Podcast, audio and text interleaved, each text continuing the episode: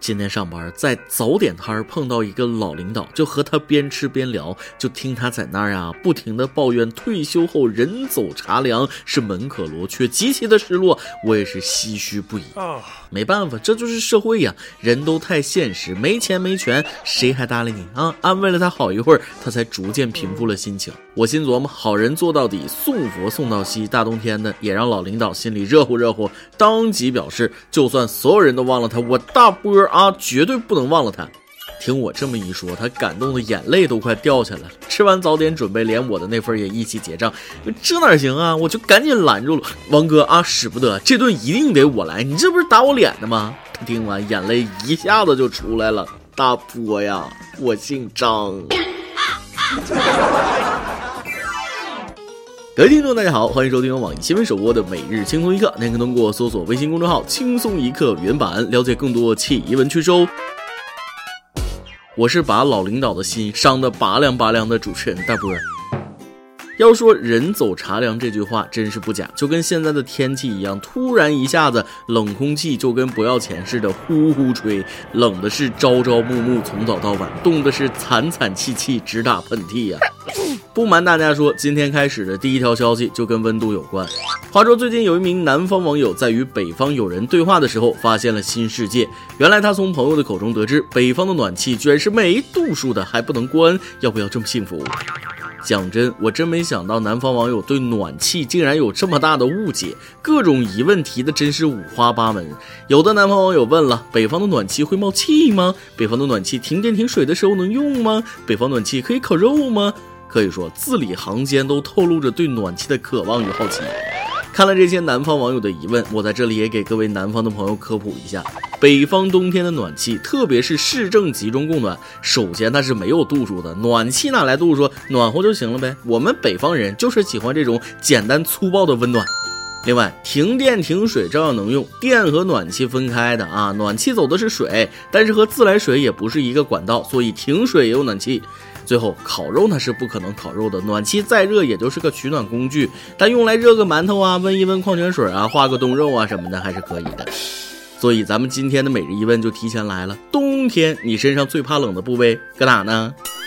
其实吧，南方网友是好奇北方暖气到底能有多热，这个我真不知道啊！而且现在很多老式的暖气片都被地暖取代了，没法测量。一般来说，室内要保持二十四小时最少十八摄氏度的室温，上不封顶。至于烧得多热，完全就取决于供热站锅炉师傅的卖力程度。天不冷就少烧点，天冷就猛烧，外边零下三十度，屋里零上三十度。尤其是现在的楼房盖的质量都提高了，保温效果特别好，不夸张的说，身体不好的能直接热到流鼻血啊！所以那问题就来了哈，要是暖气太热了怎么办？简单，开窗户透气，穿背心裤衩，冲个温水澡，吃冰西瓜，开空调。实在热没法了，你看一眼工资卡，心马上就凉巴结了。说起钱，有句话大家可能都听说过，人傻钱多，我觉得一点都不假，人一傻钱就多了。话说，家住北京的郭先生在二零一二年和妻子参加了一家名为杏坛春熙的教育机构举办的讲座，主讲人魏某宣称可以把他们的孩子培养成影响历史的与世界的伟人。原来啊，二零一四年郭氏夫妇第三个孩子出生后，魏某称他是神人转世，注定是来统一世界的，但需要购买历史文物对孩子进行培养，忽悠他们说让孩子接触某一个历史名人有关的物品就能达到这个名人的成就。结果从郭氏夫妇索取了三千九百万教育经费，但实际购买文物仅花费五百三十九万元。你看这种人有三千六百万，而你和我这么冰雪聪明都没有，气不气？不过还是要想开点，幸好我没有，不然就被骗了。记得我八岁那年碰到一个算命先生，算命先生说我大学毕业后会黄袍加身，每个人都有求于我，餐餐都有大鱼大肉为伴。你个糟老头子，我信了你的邪，没想到算得真准，我在美团外卖兼职的经历可以说是不堪回首啊！恭喜郭先生，二零一八沙雕新闻在天一元猛将，又一次证明了人傻钱多这个理论是正确的。其实吧，能犯下这种低级错误的人真不是智商问题，可为啥我们总有一种错觉，那就是缺心眼的人怎么往往都很有钱呢？我结合进化论的基本原理大胆分析一下啊，你说是不是因为太有钱了，所以花钱不用动脑子退化了呢？仔细想想，文中的郭先生有钱，所以考虑事情那就更简单，不像我们兜里都快八毛的，吃顿肉都得琢磨琢磨，人家也许只拿出百分之一的资产去搏一下全世界的统治权，有问题吗？总有一些新闻一次又一次提醒大家，没脑子不影响生育功能这个道理，被骗钱倒还好，影响了孩子的未来，那后果是难以估量啊。去年的抚顺女德班大家还记得吧？今年这玩意儿又在温州卷土重来了。他们这回搞的是亲子夏令营，对未成年人进行洗脑，传播的观点包括男为大女为小，穿的时尚暴露等于教人意图不轨，换男朋友会烂手烂脚等。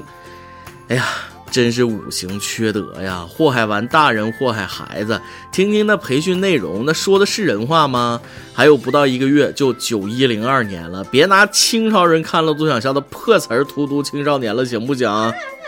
小孩子需要有良好的成长环境，大孩子更多的要靠自己。下面要说的这件事，有些应届毕业生对你们的未来可要长点心啦。据教育部消息，二零一九届全国普通高校毕业生预计达八百三十四万人，再创新高。报告显示，国内应届生平均期望薪资八千四百三十一元每月，其中大学生期望薪资排名前三位的城市依次是北京 一万两千九百九十二元每月，上海 一万两千零七十元每月，南京九千七百七十一元每月。期望值才一万多块钱啊，有点出息行不行？你们看看网友，尤其是什么呃知乎、微博、虎扑步行街，哪个不是月薪十万年薪百万？依我看，这不是二零一九届毕业生的薪资期望值，而是毕业生看网友上网瞎吹之后对薪水的集体幻想值。突然想起一句话，三千块钱你想现在雇一个农民工，想得美，雇个刚毕业的大学生还差不多。年轻人醒醒吧，你们没进入社会还不知道世道的残酷，知道什么是期望吗？你们要明白，期望那就是即使你可以无限接近，但是永远也达不到的值。这个期望薪资如果后面再跟上一组毕业后就业实际薪资，那就更有意思了，果断啪啪打脸呢。但是已经参加工作的各位，对现在的薪资不要太失望，人生路还长，这才哪到哪，我相信未来你还有很大的下降空间。在这里还是要给各位想翻身的朋友们指一条路，选不选那就看你自己了。最近有外媒报道称，日本面临非同寻常的房地产问题，那就是房子比人多。数据显示，二零一三年日本有六千一百万栋住宅，但只有五千两百万户家庭，而预计到二零六五年，日本人口将从 一点二七亿减少到约八千八百万，这意味着需要住房的人将更少。而随着越来越多的年轻人离开农村到城市找工作，日本农村地区到处都是被废弃的鬼屋式的空房。在这种情况下，免费提供房产成为了一种生存努力。简单来说，日本某些农村免费发房。但事情并没有想象中的那样简单，人家是有条件的。想获得免费住房的人不限国籍，但年龄需在四十岁以下，或至少有一个十八岁以下的子女与其共同生活，并且夫妇中的一方年龄在五十岁以下。同时，申请人还必须承诺永久定居并投资改造房屋。打住，说的天花乱坠我也不去，人生地不熟，没火锅地震多，看不懂字儿。最重要的是，看了日本鬼片以后就怕各种子，像什么榛子加椰子，为了保住自家小命还是坚决不去了。去是不可能去了，但出于国际人道主义，还是给他们支一招，拆迁呐、啊！不拆迁农村哪有人，一拆迁出去务工的年轻人就都回来了。行了，岛国的住房问题咱就别跟着瞎操心了。下面给大家带来一条脱发防治的福音。话说日本有家动物园，那里的猕猴们饱受脱发困扰，为了帮他们治疗脱发，饲养员逼着猕猴们吃了将近一年的竹荚鱼，结果育发效果好到惊人呐、啊！如今猕猴们的发量实在是令人羡慕。不过啊，正跃跃欲试下单的广大网友们都省省吧，别去搜竹荚鱼是什么东西了，没用。猴子只是单纯缺营养，人家不熬夜不喝酒不用上学上班动脑子，咱们该秃的还是得秃，吃一头鲸鱼都不好使。真是感觉自己活的还不如猴，天天吃外边的饭，重油重盐，玩手机停不下来，熬夜常态，我不秃头那谁秃头啊？哎呀，不说也罢，这事儿就怕捣鼓啊，说着说着头发就飘下来两根，心疼。说完了岛国上的动物，咱们再来说说国内的。上周广东深圳一小区门口惊现一头野猪，小区里的店主称了野猪很强壮，还有獠牙，我看到野猪吓了一跳，赶紧把门给关了，怕它冲进来。在交警的驱赶下，野猪冲入一个工地后消失了。据交警了解，野猪是工地负责人饲养的，因为没关好栅栏，从后山跑了出来，最后这头野猪被工人宰杀吃掉了。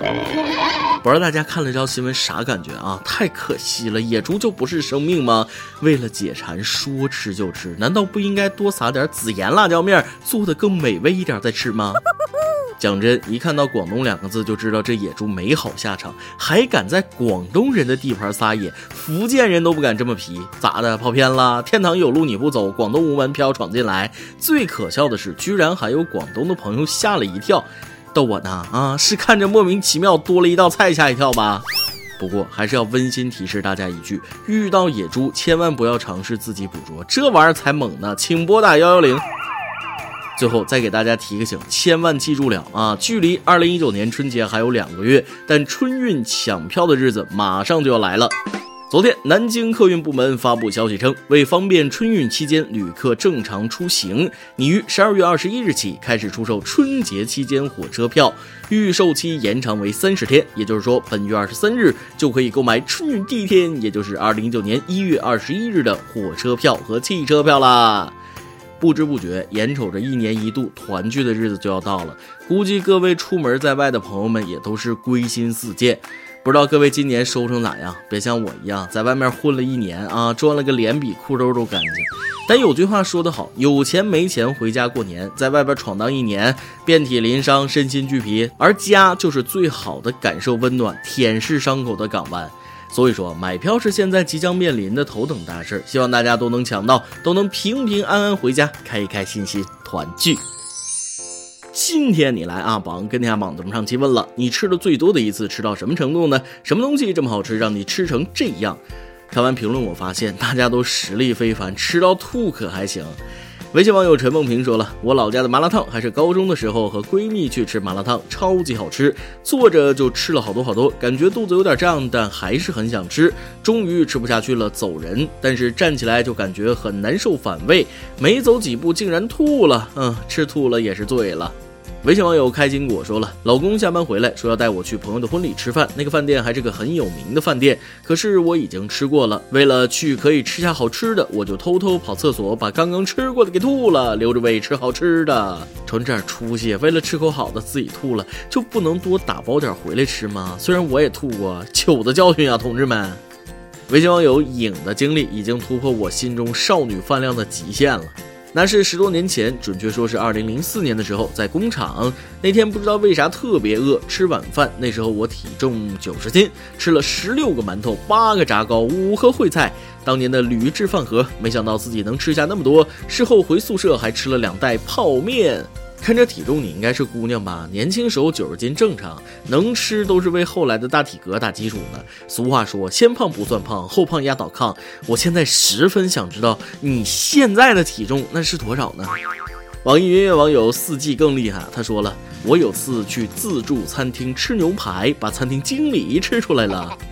而微信网友锦对于吃的看法有点与众不同，吃到最多的话不应该用具体食物来形容，用体重，最快的一年长了四十多斤，最终上大学的时候体重达到了两百斤，为了健康开始管住嘴迈开腿，一年多瘦到了一百四十斤，虽然后来有所增长，但比以前好太多了。我不会告诉你，我大学四年时光在跑步机上听轻松一刻的时间最多，所以根据你的实际行动，我得出了一条结论，听轻松一刻能减肥，能笑出腹肌。每日一问，咱们上面已经提到过了，冬天你身上最怕冷的部位是哪儿呢？再来一段。昨天坐公交，看着一个小伙对老年人特别热情，大爷我扶你起来吧。啊，谢谢你啊小伙子，不用了，没事，乐于助人嘛，来我扶你起来。你有毛病吧，我刚有个座，你老要扶我起来干什么？爆料时间，有一位匿名的微信女网友说出了她与老公之间的矛盾。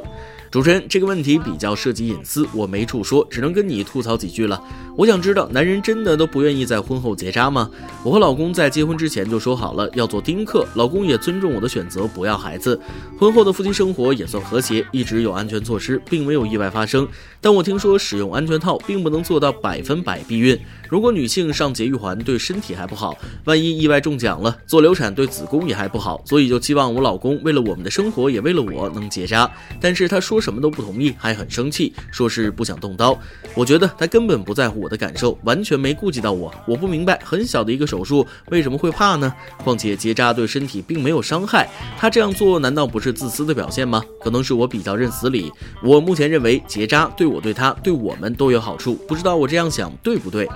首先纠正你一点啊，结扎对你、对你们有好处，对他来说也不知道到底是否有害，但真没什么好处。其实你俩之间的矛盾就是你为了追求百分百的安全，把你老公的感受忽略了。我要是告诉你结扎也有微小的几率导致怀孕，你会怎么办？要是我老婆跟你一样认死理，怕不是得阉了我。依我看，要真追求百分百的安全，除非别有夫妻生活，不然都是有一定的风险。而且你得学着换位思考，你可以拒绝各类安全措施，因为你有拒绝的权利，而你老公也有选择不结扎的权利，他也是人，也有选择的权利。不瞒你说，哪个男人看到结扎二字不吓得直嘚瑟？说难听点，断子绝孙谁都害怕，都是很自然的生理反应。现在科学那么发达，夫妻生活中的安全措施很多都已经是既安全又高效了，结扎未必就是最好的选择。我建议你们两口子最好还是相互体谅一下，那么多方法可以选择，就别钻牛角尖，认死理是最容易走死胡同的呀。一首歌的时间，微信网友吸引力想点一首歌，有个小小的要求，主持人哥哥您好，听轻松一刻原版已经很久了，也是一次的偶然翻到了电台，可以说是缘分吧，一直默默的听着。这次我想点一首他最喜欢的张国荣版《月亮代表我的心》送给他。十二月九号联考，十二月十号就是你的生日，也许这一天会很忙，但我一直都没有忘记给你的十八岁一个不一样的生日祝福。李豆豆生日快乐，愿你以梦为马，不负韶华，愿你拼尽全力，无畏前行，愿你联考高分，校考稳过。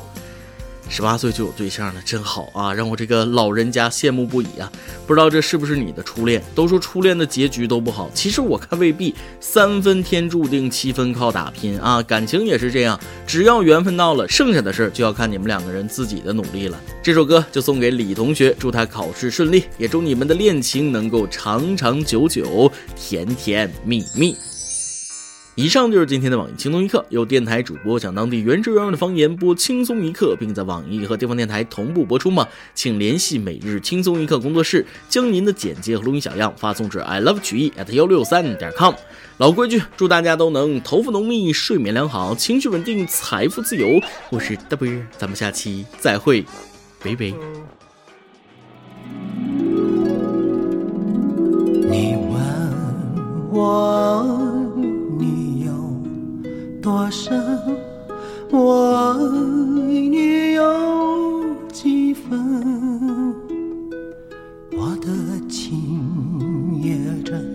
我的爱也真，月亮代表我的心。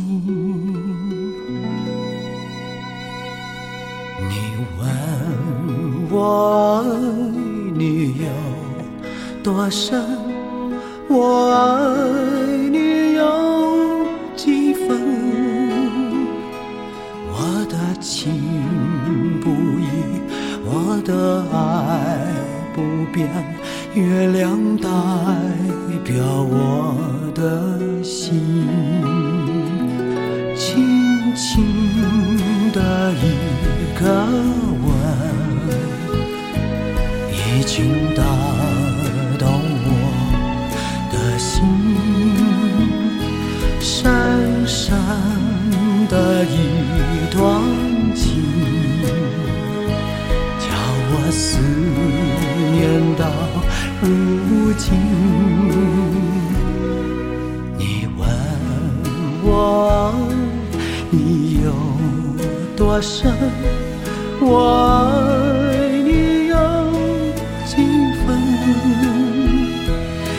去想一想，你去看一看，月亮代扰我的心。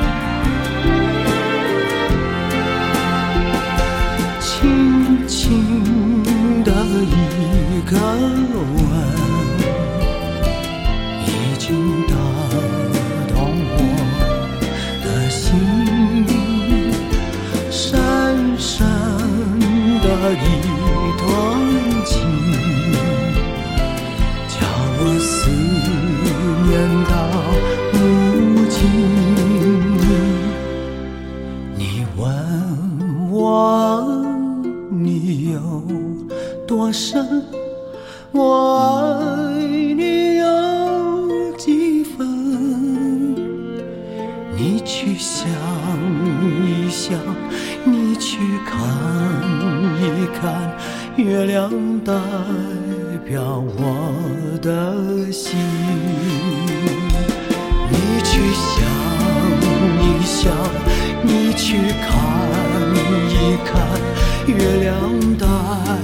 我